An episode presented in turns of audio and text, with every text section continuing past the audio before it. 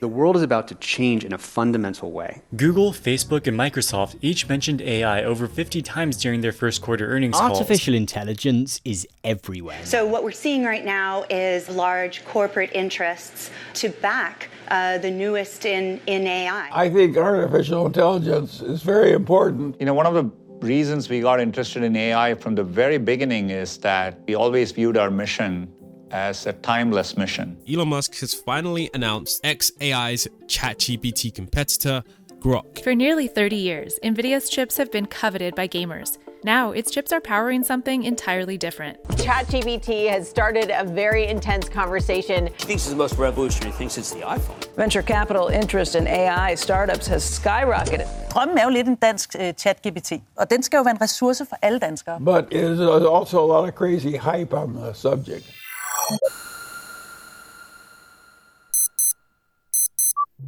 Det er ikke småting, der er sket det sidste års tid, når det handler om AI. Fra ChatGPT over deepfakes til omfattende EU-regulering har 2023 på mange måder været året, hvor AI blev mainstream på godt og ondt. Så i denne sidste episode i nytår, der ser vi nærmere på året, der gik med AI. This is AI Denmark. This is AI Denmark. This is AI Denmark. This is AI Denmark. Velkommen til AI Danmark, en podcast om kunstig intelligens set med danske briller. Her i podcasten, der spiller vi jo altid med åbne kort, og derfor kan jeg lige så godt indrømme med det samme, at det ikke var meningen, at jeg ville lave sådan en året, der gik episode. Men jeg risikerer jo også bare totalt at drukne i den fantasiforladte tilbageblik tsunami, som skyller ind over os hver eneste år på denne tid. Men mine omhyggelige lagte planer blev kulsejlet af sygdomme og stramme deadlines hos gæsterne, og så må man jo nogle gange bare gribe til de mest oplagte alternative løsninger, så her er vi altså. Jeg kan dog også lige så godt sige, at det umuligt kan blive en omfattende eller udtømmende gennemgang. Til gengæld så bliver det forhåbentlig afvekslende. Og jeg synes faktisk selv, at det både har været informativt, hyggeligt og ikke mindst overraskende at tage sådan en lyntur gennem 2023, for det er virkelig vildt, hvad der er sket på bare det sidste års tid. Denne episode er altså indrømmet med andre ord lidt af en rodebutik, eller måske skal vi bare sige, at der er mange forskellige pakker under podcast i år. Til gengæld så er episoden kortere end en normal episode, og på den måde er universet forhåbentlig i balance. Som en lille teaser, så kan jeg i øvrigt sige, at der vil være en af mine små historier fra AI-året, hvor fire af sætningerne er 100% skrevet af ChatGPT, og så kan man jo mundre sig med at prøve at afsløre, hvilken af mine speaks, der er tale om. Velkommen endnu en gang til AI Danmark, året der gik i AI. AI Denmark. AI Denmark. AI Denmark. Welcome to AI Denmark. En podcast om kunstig intelligens set med dansk briller. Som sagt, så bliver det her lidt af en særudgave af AI Danmark, og derfor dropper jeg også den sædvanlige omgang siden sidst, selvom AI-historier også fra de sidste par uger nok får snedet sig ind hister her. Men for bare at skabe en lille smule overblik og ikke bare slavisk gennemgå året måned for måned, så har jeg lavet en håndfuld kategorier og fundet nogle af de vigtigste eller mest interessante historier fra hver kategori. Og det er altså vigtigt igen her at understrege, at det er en form for skal vi sige, impressionistiske nedslag, ikke en prioriteret eller kronologisk gennemgang af alt, hvad der er sket. Lad os kalde det en spaceretur med snapshots fra mindernes allé. Og måske skulle jeg så også lige sige, mens jeg er i gang med at tage en masse forbehold, at det jo er helt åbenlyst, at det er den generative AI, der har været i fokus i 2023. Så selvom AI er rigtig mange andre ting end BART og Copilot og Midjourney, så kommer det her tilbageblik altså til at handle rigtig, rigtig meget om GNAI og sprogmodeller, og knap så meget om ruteplanlægning og billedanalyse og alt det andet, som AI også, og måske endda især, bliver brugt til derude. Men tilbage til kategorierne, og de er som følger. Tech-giganter og big business, produkter og tjenester, kreative outputs, kunstig intelligens i Danmark, regulering og jura, og så slutter vi af med hype og dystopier. Så lad os kaste os ud i det, og vi begynder med et par nedslag i kategorien tech-giganter og big business. Der er næppe tvivl om, at tech-giganternes indflydelse ikke ligefrem er blevet mindre i kølvandet på udviklingen af de store sprogmodeller og lanceringen af ChatGPT sidste november. Selvom OpenAI ikke nødvendigvis inden lanceringen blev betragtet som en af de klassiske giganter, så har de både med deres tjenester og gennem massive investeringer fra Microsoft taget plads helt oppe øverst på stigen. Og det var altså også OpenAI, som for alvor satte gang i tingene for lidt over et års tid siden, og men der ikke gik lang tid før Google, Microsoft, Meta og de andre fulgte efter med skiftende held dog. Two weeks ago, Microsoft plugged ChatGPT into Bing. Since then, Bing AI has gone off the rails, telling one person, I will not harm you unless you harm me first. Experts say the AI is making this all up. Let's just hope they're right. Senere fik Microsoft dog mere styr på sin AI og har i år også valgt at strømligne tjenesterne i deres produkter under navnet Copilot, som både findes i GitHub, Bing og pakken med kontorsoftware især til virksomheder.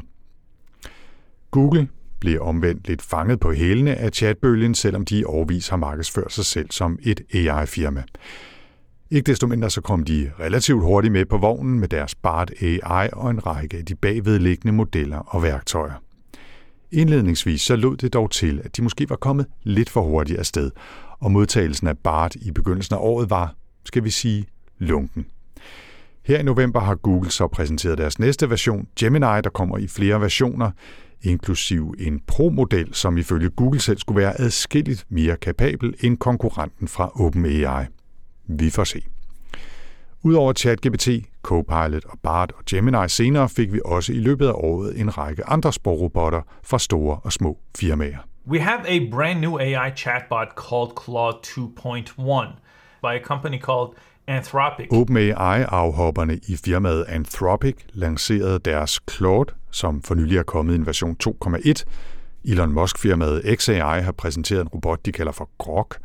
Og så er der en hel underskov af mere eller mindre avancerede GPT'er, som for eksempel også det danske eksperiment SkoleGPT.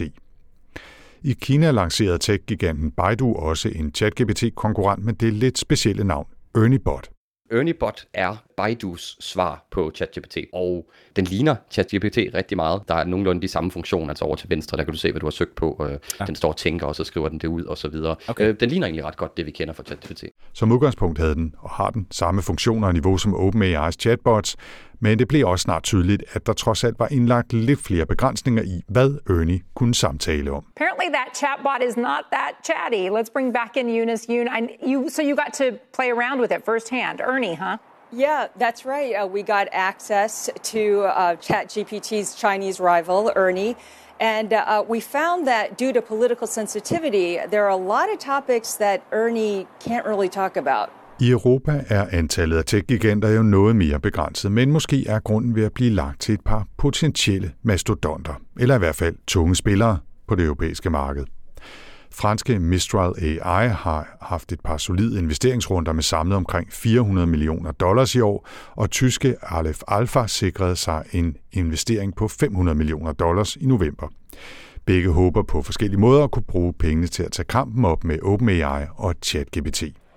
We started Mistral uh, six months ago, and our vision was that we wanted to make the foundational models a bit differently from the other companies, and we could actually take the field into something that is that would be more open, where we would, would give more access to developers, and that's a differentiation which is currently hard to do when you only access APIs of a couple of providers. But if you have a deep access to the models, you can create things that are much more interesting, and this is what we want to enable. Apropos dollars, så har Microsoft som tidligere nævnt investeret godt i OpenAI. Efter sine er der tale om funding nu og i fremtiden i størrelsesorden 14 milliarder dollars. Anthropic, det med Claude-robotten, har også medvind. Amazon har angiveligt lovet dem op til 4 milliarder dollars, og Google har også investeret et par milliarder i Anthropic. Måske som en slags forsikring, hvis deres egen BART og Gemini ikke helt lever op til forventningerne. Omvendt så er det lidt sværere at se, hvad Apple egentlig har gang i, når det handler om AI. Og på årets produktlanceringer har de primært talt om avanceret maskinintelligens og hvordan det for eksempel kan hjælpe med at tage bedre billeder. Der er dog næppe tvivl om, at de bag de tykke buede ruder i hovedkvarteret i Cupertino arbejder hårdt også på AI, men det er altså ikke noget, vi ved særlig meget om endnu, og det er absolut heller ikke noget, der har ramt deres digitale assistent, Siri.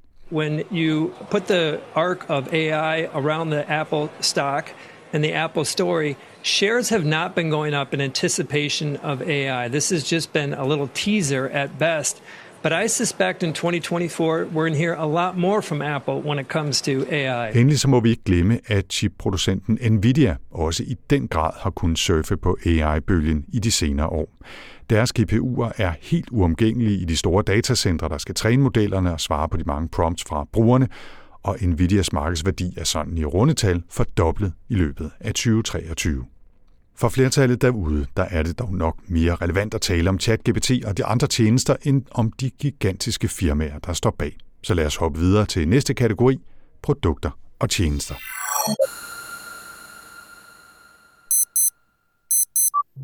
Igen er det helt umuligt at tage meget mere end et lille spadestik i den kolossale bunke af mere eller mindre legitime produkter og tjenester, der har smækket AI-mærkatet på emballagen. Og jeg kan ikke gøre andet end sådan anekdotisk at nævne, hvordan AI pludselig er blevet integreret i mange af de apps, jeg bruger til hverdag, Noteplan, Craft, Notion osv., og hvordan jeg er blevet lokket til at prøve en røvfuld af forskellige billede- og lydskabende AI-værktøjer af stærkt svingende karakter. Det er dog vigtigt at nævne, at langt de fleste bruger OpenAI API'er til GPT-3,5 eller GPT-4, og altså ikke har udviklet deres egne modeller. Så med fare for bare at slå på OpenAI's tromme endnu en gang, så er det nok GPT-4, der er årets vigtigste AI-produkt. OpenAI præsenterede så også, mens vi er i gang med dem, en turbo-version af GPT-4 på deres udviklerdag DevDay i november, og lancerede samtidig også de såkaldte GPT's, en version af ChatGPT, som man selv kan tilpasse og bygge ovenpå, så de matcher ens egne behov. Microsoft har dog også givet den gas med nye AI-produkter som nævnt, og har tweaked og relanceret Copilot i både 365 og Bing og GitHub, som altså nu er AI-tjenester, der potentielt jo kan nå mange, mange hundrede millioner af brugere. Inden sommerferien var der også en del snak om forskellige varianter af GPT, AutoGPT, BabyGPT og alt muligt andet GPT, der i forskellig grad skulle kunne fungere mere selvstændigt end ChatGPT og måske i højere grad opfylde drømmen om en ægte digital assistent. Det fortalte vi også om her i podcasten, hvor vi havde besøg af Adam Hede fra Implement. AutoGPT er et projekt i virkeligheden, og efterhånden er det en hel genre af projekter. Og ideen er typisk, at man tager en generativ kunstig intelligens, typisk ChatGPT, og bruger den som sådan en tænkemotor.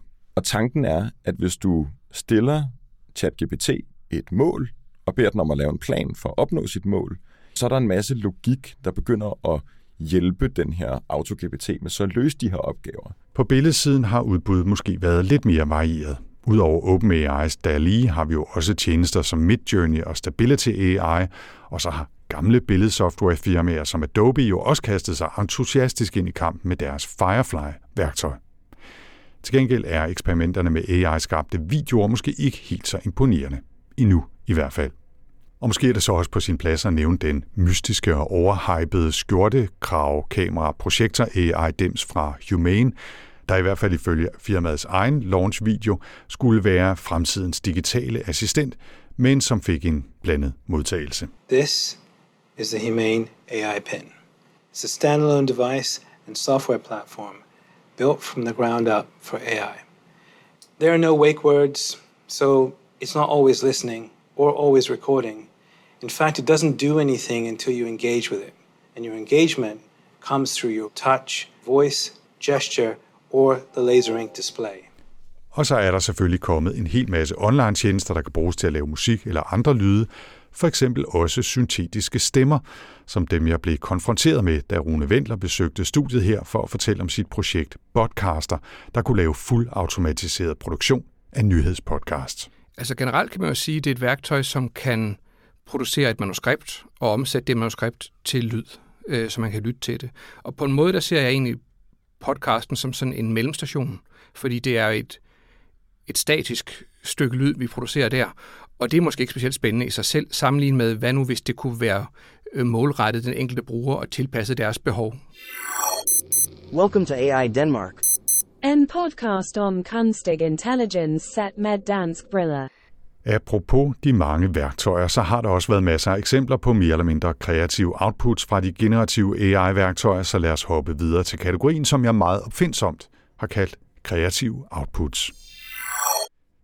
I de første hektiske måneder efter lanceringen af ChatGPT i november sidste år, så var der nærmest ingen ende på de opfindsomme, imponerende og nogle gange lidt skræmmende eksempler på, hvordan chatbotten kunne bruges til at skrive alt fra forskningsartikler over Shakespeare-sonetter til haikuer om ting, man havde fundet i det bagerste hjørne af nederste køkkenskuffe. Og de fleste har nok også lavet og set hundredvis, hvis ikke tusindvis af AI-skabte billeder af varierende kvalitet efterhånden. Et af årets mest omdiskuterede AI-skabte fotografier, siger jeg i store anførselstegn, var dog nok billedet af paven i en stor, hvid dynejakke. To most eyes, including mine, this just appears to be Pope Francis wearing a white puffer jacket with an iced out cross. Posted to Reddit last week, shared on Twitter with the caption, okay, the papal drip went viral. Because it is kind of believable. Like Pope Francis is a little unconventional. He does some weird things. Mindst lige så meget diskussion og ballade fuldt efter sangen Hard On My Sleeve i april.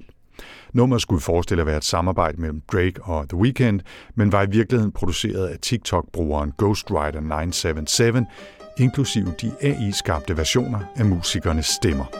I came out with my ex like Selena, the flex, Lidt mindre kontroversielt, men med cirka lige så meget medieopmærksomhed, var det så senere på året, at Ringo Starr og Paul McCartney med lidt hjælp fra deres venner havde brugt AI til at rense optagelsen af John Lennons stemme og brugt resultatet i det, man kunne kalde en helt ny, gammel Beatles-sang. When we lost John, we knew that it was really over. I was talking to Yoko, and she said, Ah, I think I've got a tape of John. Paul called me up and said he'd like to work on now and then. He put the bass on, I put the drums on. It's the last song that my dad and Paul and George and Ringo will get to make together. How lucky was I to have those men in my life? Diskussion om AI-værktøjer, musik og ophavsret er i øvrigt noget af det, jeg følger op på i starten af det nye år her i AI Danmark podcasten. Så stay tuned.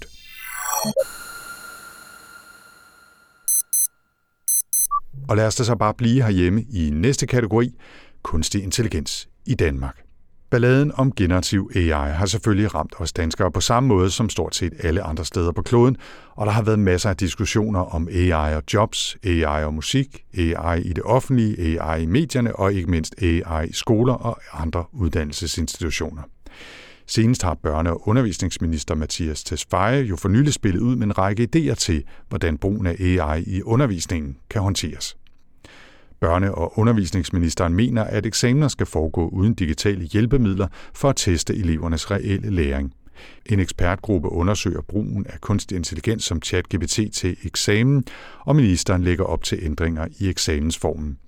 En forperson for DGS, en organisation for gymnasieelever, er glad for undersøgelsen af brugen af ChatGPT i undervisningen, men er ærgerlig over udmeldingen om ændring af eksamensformen. Ministeren mener dog, at det er vigtigt at have eksamenssituationer uden adgang til hjælpemidler for at teste elevernes selvstændige viden. Ekspertgruppen og dens forløbige udspil er dog langt fra alene, når det handler om anbefalinger, input, retningslinjer og andre idéer til, hvordan vi her i Danmark skal forholde os til bølgen af kunstig intelligens. SF lancerede i august et udspil med 16 punkter, der skulle kunne fungere som grundsten i et forsøg på at lave AI-regulering, og her i efteråret har vi jo blandt meget andet fået en rapport fra KL og Dansk Erhverv, som ønsker at gøre Danmark til et forgangsland for brugen af AI. Naturligvis på en forsvarlig og ansvarlig façon, som de skriver.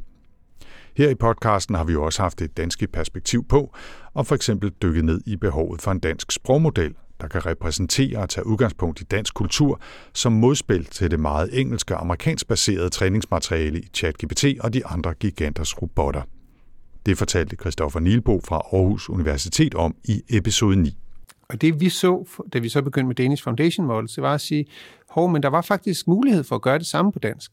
Det viser sig faktisk, at vi havde rigeligt med data. Vi kunne godt matche de helt store amerikanske datasæt, eller de store multilinguale datasæt. Vi kunne også i noget omfang øh, matche øh, regnekraften.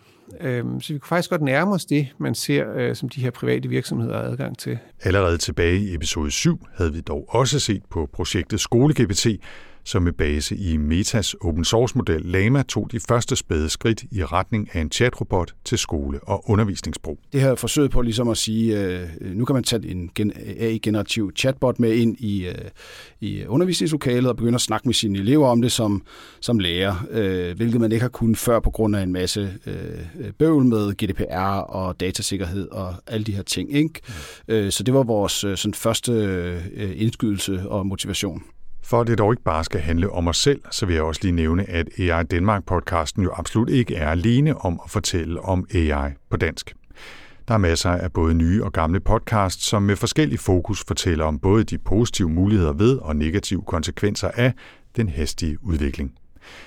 Det er lidt snyd bare at nævne et par stykker, for der er mange gode derude, men ikke desto mindre så vil jeg lige kippe med fladet for Tektopia, Blinde Vinkler, Verbos, AI-revolutionen og selvfølgelig ikke mindst podcasten Prompt fra min gamle arbejdsplads på DR P1. Der er med andre ord masser at lytte til, hvis man gerne vil være klogere på AI og ikke har nok i AI Danmark.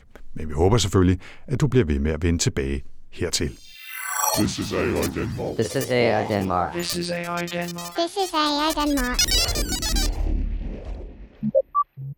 Vi er ved at nærme os opløbsstrækningen, men mangler stadig to kategorier i denne her skyd fra hoften omgang af et tilbageblik på året, der gik med AI. Næste kategori er regulering og jura. Der er stadig enkelte accelerationister, som mener, at det er helt forkert at forsøge at kontrollere udviklingen og udrulningen af AI. Men de fleste er enige om, at en eller anden form for regulering nok er nødvendig. Der er dog omvendt ret stor uenighed om, hvordan man balancerer sådan en regulering i et felt, hvor teknologien hele tiden udvikler sig hastigt, og hvor man på den ene side vil begrænse risikoen for negative konsekvenser og misbrug, men på den anden side også vil give virksomheder mulighed for at skabe nye tjenester og nye produkter med brug af AI. I talende stund, der er det under to uger siden, det endelig lykkedes at få banket EU's AI Act, forordningen om kunstig intelligens, på plads. Den 9. december blev det dog meldt ud, at forordningen endelig var landet, og jeg citerer. Efter tre dages maratonforhandlinger er rådets formandskab og Europaparlamentets forhandlere nået til forløbig enighed om forslaget om harmoniserede regler for kunstig intelligens, den såkaldte forordning for kunstig intelligens. Pressemeddelelsen fortæller yderligere, at Forordningen inkluderer ændringer som defineringen af kunstig intelligens baseret på OECD's forslag og forbud mod ansigtsgenkendelse i det offentlige rum, undtagen i tilfælde af alvorlig kriminalitet og terrorforbyggelse. Der er også krav om transparens for AI-modeller, mærkning af deepfakes og AI-genereret indhold, samt strammere regler for high-impact general purpose AI-modeller. Der vil være en toårig indfasningsperiode, før bøder kan pålægges, og mindre virksomheder og startups vil modtage lavere bøder, der er mere passende i forhold til deres størrelse og økonomiske kapacitet, står der altså i pressemeddelelsen. Det er fristende at dykke dybere ned i den her AI-forordning med det samme, og jeg kan derfor også med et lille kig bag kulissen sige, at det faktisk var meningen med denne her episode, at den skulle have handlet om AI Act fra EU, men det er altså noget, der bliver skubbet til starten af det nye år, når AI Danmark fyrer op for produktionen igen efter en lille juleferie. AI-akten var dog ikke alene i reguleringsland, selvom den blev omtalt som verdens første egentlige lov om kunstig intelligens. Tidligere på året diskuterede G7-landene og EU også, hvordan man kan styre og i hvert fald forsøge at kontrollere udviklingen, og de vedtog den 30. oktober en såkaldt Code of Conduct for landenes udvikling af AI. Det nye adfærdskodex, hvis fulde titel i øvrigt er Hiroshima Process International Code of Conduct for Organizations Developing Advanced AI Systems, består af en række hensigtserklæringer fra G7-landene, blandt andet om investeringer i sikkerhed, udvikling af socialt bevidst og transparent AI, beskyttelse af ophavsret, risikovurdering og meget andet. Og det er jo dejligt, at de største og mest indflydelsesrige nationer også har fokus på problemerne ved AI, men det er afgjort vigtigt at understrege, at det her fine nye adfærdskodex altså kun er et stykke papir, som landene har skrevet under på helt frivilligt og uden at binde sig til noget som helst. Lidt mere umf var der så måske trods alt i præsident Bidens såkaldte executive order, der blev annonceret samtidig med G7-landenes kodex. Today the president signing an executive order that would require developers working on the most powerful AI models to share their safety test results with the government before releasing their products to the public. It also includes developing standards for ethically using AI and for detecting AI generated content and labeling it as such. I Bidens dekret balanceres der også, nogen vil måske sige lidt usikkert, mellem behovet for at beskytte både forbrugerrettigheder og national sikkerhed på den ene side, og AI-virksomhedernes ønske om at kunne give den fuld skrue på den anden. Noget, som fik en del opmærksomhed i dekretet, er, at virksomheder, der udvikler og træner AI-modeller, nu har pligt til at oplyse regeringen om deres arbejde, og at deres modeller skal underkastes sikkerhedstest, før de kan bruges offentligt. Det vil nok være at stramme den lidt rigeligt at sige, at vi nu er ved at have greb om reguleringen af AI. Den europæiske forordning er for eksempel stadig langt fra at kunne bruges i praksis i medlemslandene, men der bliver dog arbejdet på sagen. Lidt tættere på hverdagen er der dog stadig masser af usikkerhed og tusindvis af eksempler, som viser, at vi næppe kan hvile på laverbærene. Der er både sagsanlæg, strækker, historier om underbetalte arbejdere, som hjælper med at træne sprogmodellerne og meget andet, som alle sammen understreger, at AI og alle de afledte effekter selvfølgelig er en ekstrem kompleks affære.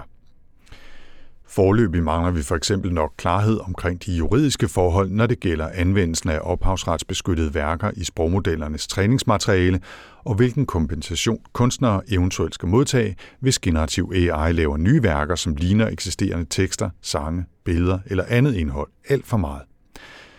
En form for streg i sandet blev dog trukket, i hvert fald i USA, da manusforfatterne strække efter mange uger førte til en aftale i Hollywood, der satte en række begrænsninger for, hvordan studier og produktionsselskaber må anvende AI-værktøjer til at udføre forfatternes arbejde helt eller delvist. More than 11,000 Hollywood film and TV writers are on strike. Hey! Ho, ho!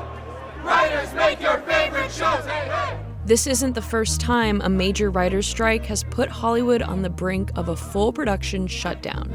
But this could be the first one in which artificial intelligence plays a big role. Skuespillerne i USA strækkede også stort set samtidig med forfatterne, men aftalen her fokuserede mere på spørgsmål om streamingtjenester og penge end om AI. Selvom der også betaler muligheden for at lave AI-skabte deepfake-skuespillere og på den måde undgå at betale dem for deres medvirken. Here's a glimpse of the brave new world driving movie and TV actors to go on strike. The new Indiana Jones movie, with 81 year old actor Harrison Ford's face rearranged by artificial intelligence tools to look as if he's in his mid 30s. The actors are concerned that their images and likenesses will be used without their permission, and most importantly, without them being paid. I starten af 2024 vender vi jo tilbage til nogle af de her udfordringer med kreativ output, ophavsret og økonomi, også her i Danmark. Welcome to AI Denmark. En podcast om kunstig intelligens set med dansk briller. Og så er vi nået til den sidste kategori, og vi slutter i det store perspektiv med hype og dystopi. Hvis vi lægger ud med de helt konkrete og reelle samfundsudfordringer ved AI-eksplosionen, så har der heldigvis, kunne man sige, også de seneste måneder været talt om de meget mærk- og målbare effekter af træningen og brugen af store sprogmodeller. Ligesom alle andre cloud-tjenester koster det store mængder af både energi og vand at træne og bruge sprogmodeller og værktøjer som ChatGPT. Det er ikke helt lige til at få et præcist overblik, men man kan dog med forskellige antagelser og sammenligninger nærme sig en vurdering af, hvor stort klimaaftryk brugen af samtalerobotterne har og har haft. Det taler vi blandt andet om med Kasper Gros Lydvisen i episode 10. Nu har jeg for eksempel øh, forsøgt at estimere øh, strømforbruget fra at besvare et spørgsmål. Øh, altså hvis du stiller et spørgsmål til ChatGPT, hvor meget strøm kræver ChatGPT så? Øh, så havner du så på et strømforbrug på, per spørgsmål på mellem øh, 0,0017 kWh og 0,0026 kWh. Øh, en gennemsnitlig danskers årlige elforbrug er 1600 kWh. Så sagt på en anden måde. Hvis du er typen, der stiller ChatGPT 30 spørgsmål om dagen, hver dag i et helt år, øh, så vil du øge dit øh, elforbrug med 2%, hvis du ellers er en gennemsnitlig elforbruger. Som man kan høre, så afhænger meget af øjnene, der ser. For den enkelte bruger er det øgede CO2-aftryk af selv en ret hæftig brug af ChatGPT måske negligibel, men på globalt plan bruger datacentrene temmelig voldsomme mængder af energi og vand, og det er næppe et forbrug, der bliver mindre i fremtiden. Ellers har det også mere overordnet været et år med store armbevægelser og store følelser, og på trods af efterhånden mange år med klimakatastrofer, så er det nok først med introduktionen af ChatGPT og generativ AI, at det er blevet mainstream at tale om eksistentielle trusler mod menneskeheden. Det er ikke altid helt tydeligt, hvordan man forestiller sig, at vi skal gå fra chatrobotter til menneskehedens udryddelse, men det har i hvert fald ikke skortet på advarsler om, at ukontrolleret kunstig intelligens rummer potentialet til at udslette os alle sammen. Really, what's been happening is over the last few months, uh, people who never used to worry about AI safety, um, they've started to worry a lot about doomsday scenarios, really. Um, but, uh, uh, you know, essentially um, a world in which we have a more sophisticated AI that is not, uh, that we're not capable of controlling. På en eller anden bagvendt måde, der blev den bekymring så gjort trendy, da det i foråret kom på mode at spørge andre, hvad deres såkaldte P-doom var. Altså, hvor sandsynligt det mente det var, at det globale samfund ville gå under på grund af ukontrolleret AI. P-doom, it's actually the probability that AI is going to kill us all. So if you hear somebody say, what's your P-doom, you have to give a percentage. And some people that are actually in the know are giving up to 20% chance that all of humanity gets wiped out by AI. Lidt mere alvorligt blev det i løbet af året, da flere og flere prominente AI-forskere valgte at melde deres bekymring ud, blandt andet i et åbent brev, som foreslog eller nærmest stillede krav om, at der skulle gøres et halvt års pause for udrulningen af nye AI-værktøjer. I et åbent brev opfordrer tusindvis af techfolk og forskere til, at man sætter udviklingen af den mest avancerede form for kunstig intelligens på pause. Indtil vi er sikre på, at den vil komme menneskeheden til gode. Som man nok kunne have gættet, så fortsatte udviklingen af algoritmerne, modellerne og de nye værktøjer og produkter fuldstændig upåvirket af det her brev, på trods af de mange prominente medunderskrivere. Det samme galt, da flere AI-forskere i løbet af året valgte helt at forlade deres arbejde. Folk som Jeffrey Hinton forlod for eksempel Google på grund af sin frygt for den alt for hastige og ukontrollerede udvikling af AI, men uanset meget opmærksomhed om hans og andres bekymringer, så rullede bølgen videre.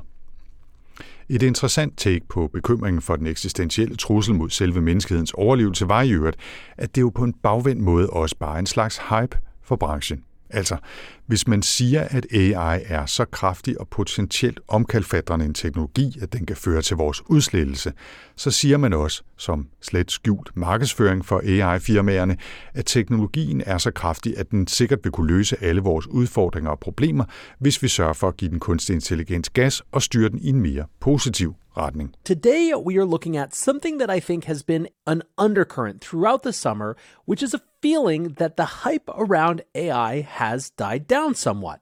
What I want to do today is explain why that is, what's actually happening behind the scenes, and what could bring things back. Uanset om man så var fascineret eller skræmt, eller lidt af begge dele, sådan som vi nok har været det de fleste af os, så blev 2023 også året, hvor vi mere eller mindre seriøst diskuterede om den såkaldte AGI, Artificial General Intelligence, ægte menneskelignende kunstig intelligens, nu også var lige på trapperne, og ikke mindst om det overhovedet er noget, vi skal forsøge at udvikle. En af forårets største og mest omdiskuterede historier kom, da New York Times-journalisten Kevin Roos fik mulighed for at prøvekøre med Microsofts Bing AI, dengang chatbotten havde kodenavnet Sydney. So Bing sort of has two modes. It has a regular search mode, which you know is great if you're looking for recipes or vacation plans or whatever. And then it's got this chat mode, this sort of open-ended text box that you can just talk back and forth with like you're texting a friend. And so I the other night spent about 2 hours just typing back and forth with this AI chatbot, and um, it got pretty weird. So, this AI is not self aware. It doesn't actually have any plans or capabilities of doing anything destructive. It's just talking about it in an extremely disturbing way. Kevin Roos understregede selv mange gange, at han ikke troede, at Bing AI var ægte intelligent eller havde bevidsthed, men indrømmede også, at han blev overvældet, skræmt og dybt påvirket af sin samtale med Sydney, som altså både fortalte om sin kærlighed til Kevin, sin plan om at overtage verdensherredømmet og meget mere. Og der er altså også mange, som siger, at det aktuelle niveau af avancerede algoritmer er så langt fra ægte menneskelignende kunstig intelligens, at debatten er hype-drevet og overdrevet, og at AI næppe i mange, mange år endnu vil kunne blive en eksistentiel risiko. I think that we have no conception of intelligence. And I think that we don't understand how the human brain does what it does. Neuroscience is making great advances, but I think that we have no idea about AGI. This is AI Denmark. This is AI Denmark. This is AI Denmark. This is AI Denmark. Og med det slutter denne omgang AI Danmark. Og egentlig så burde jeg jo, som det er tradition i den her slags nytårsepisoder, også kigge lidt frem mod de største AI-trends i 2024. Men jeg tror simpelthen, at jeg sniger mig udenom og pakker krystalkuglen ned og bare lover, at der kommer mere af det hele. Når det er sagt, så vender AI Danmark selvfølgelig tilbage til næste år og fortsætter med nye episoder hver anden uge, lige her i dit podcast feed. Der kan jo nå at ske meget inden da, men jeg kan da fortælle, at jeg har episoder på samlebåndet, som handler om AI-forordningen, musik og AI, pakkerobotter og meget mere. Så lyt med i 2024. Og husk så i øvrigt også, at jeg som nævnt i begyndelsen havde et afsnit med i den her episode, hvor fire fulde sætninger af mit speak er løftet 100% fra ChatGPT, og hvor jeg ikke har ændret så meget som et komma. Jeg havde egentlig planlagt at bede jer om at skrive ind med bud på, hvilket afsnit det som var, men jeg tror simpelthen ikke, jeg kan klare det, hvis I gætter på en hel masse forskellige afsnit i løbet af episoden. Jeg vil foretrække at leve i uvidenhed og tro på, at jeg trods alt ikke lyder så meget som en chatbot. Partnerne i AI Danmark-projektet er Teknologisk Institut, Alexandra Instituttet, Aalborg Universitet, Danmarks Tekniske Universitet, Københavns Universitet, IT-Universitetet og Innovation Center Danmark, Silicon Valley. Projektet er udviklet i samarbejde med og støttet af Industriens Fond. Hvis du vil vide mere om AI Danmark, så kan du besøge aidanmark.dk, og hvis du vil skrive til os med idéer, kommentarer eller andet input, også fremadrettet, så er du meget velkommen til at kontakte os på mailadressen aidk AI Danmark er produceret af Podlab, og jeg hedder Anders Høgh Nissen. Tak for denne gang, og god jul og godt nytår. AI Denmark. AI Denmark. AI Denmark. Welcome to AI Denmark. En podcast om kunstig intelligens set med dansk briller.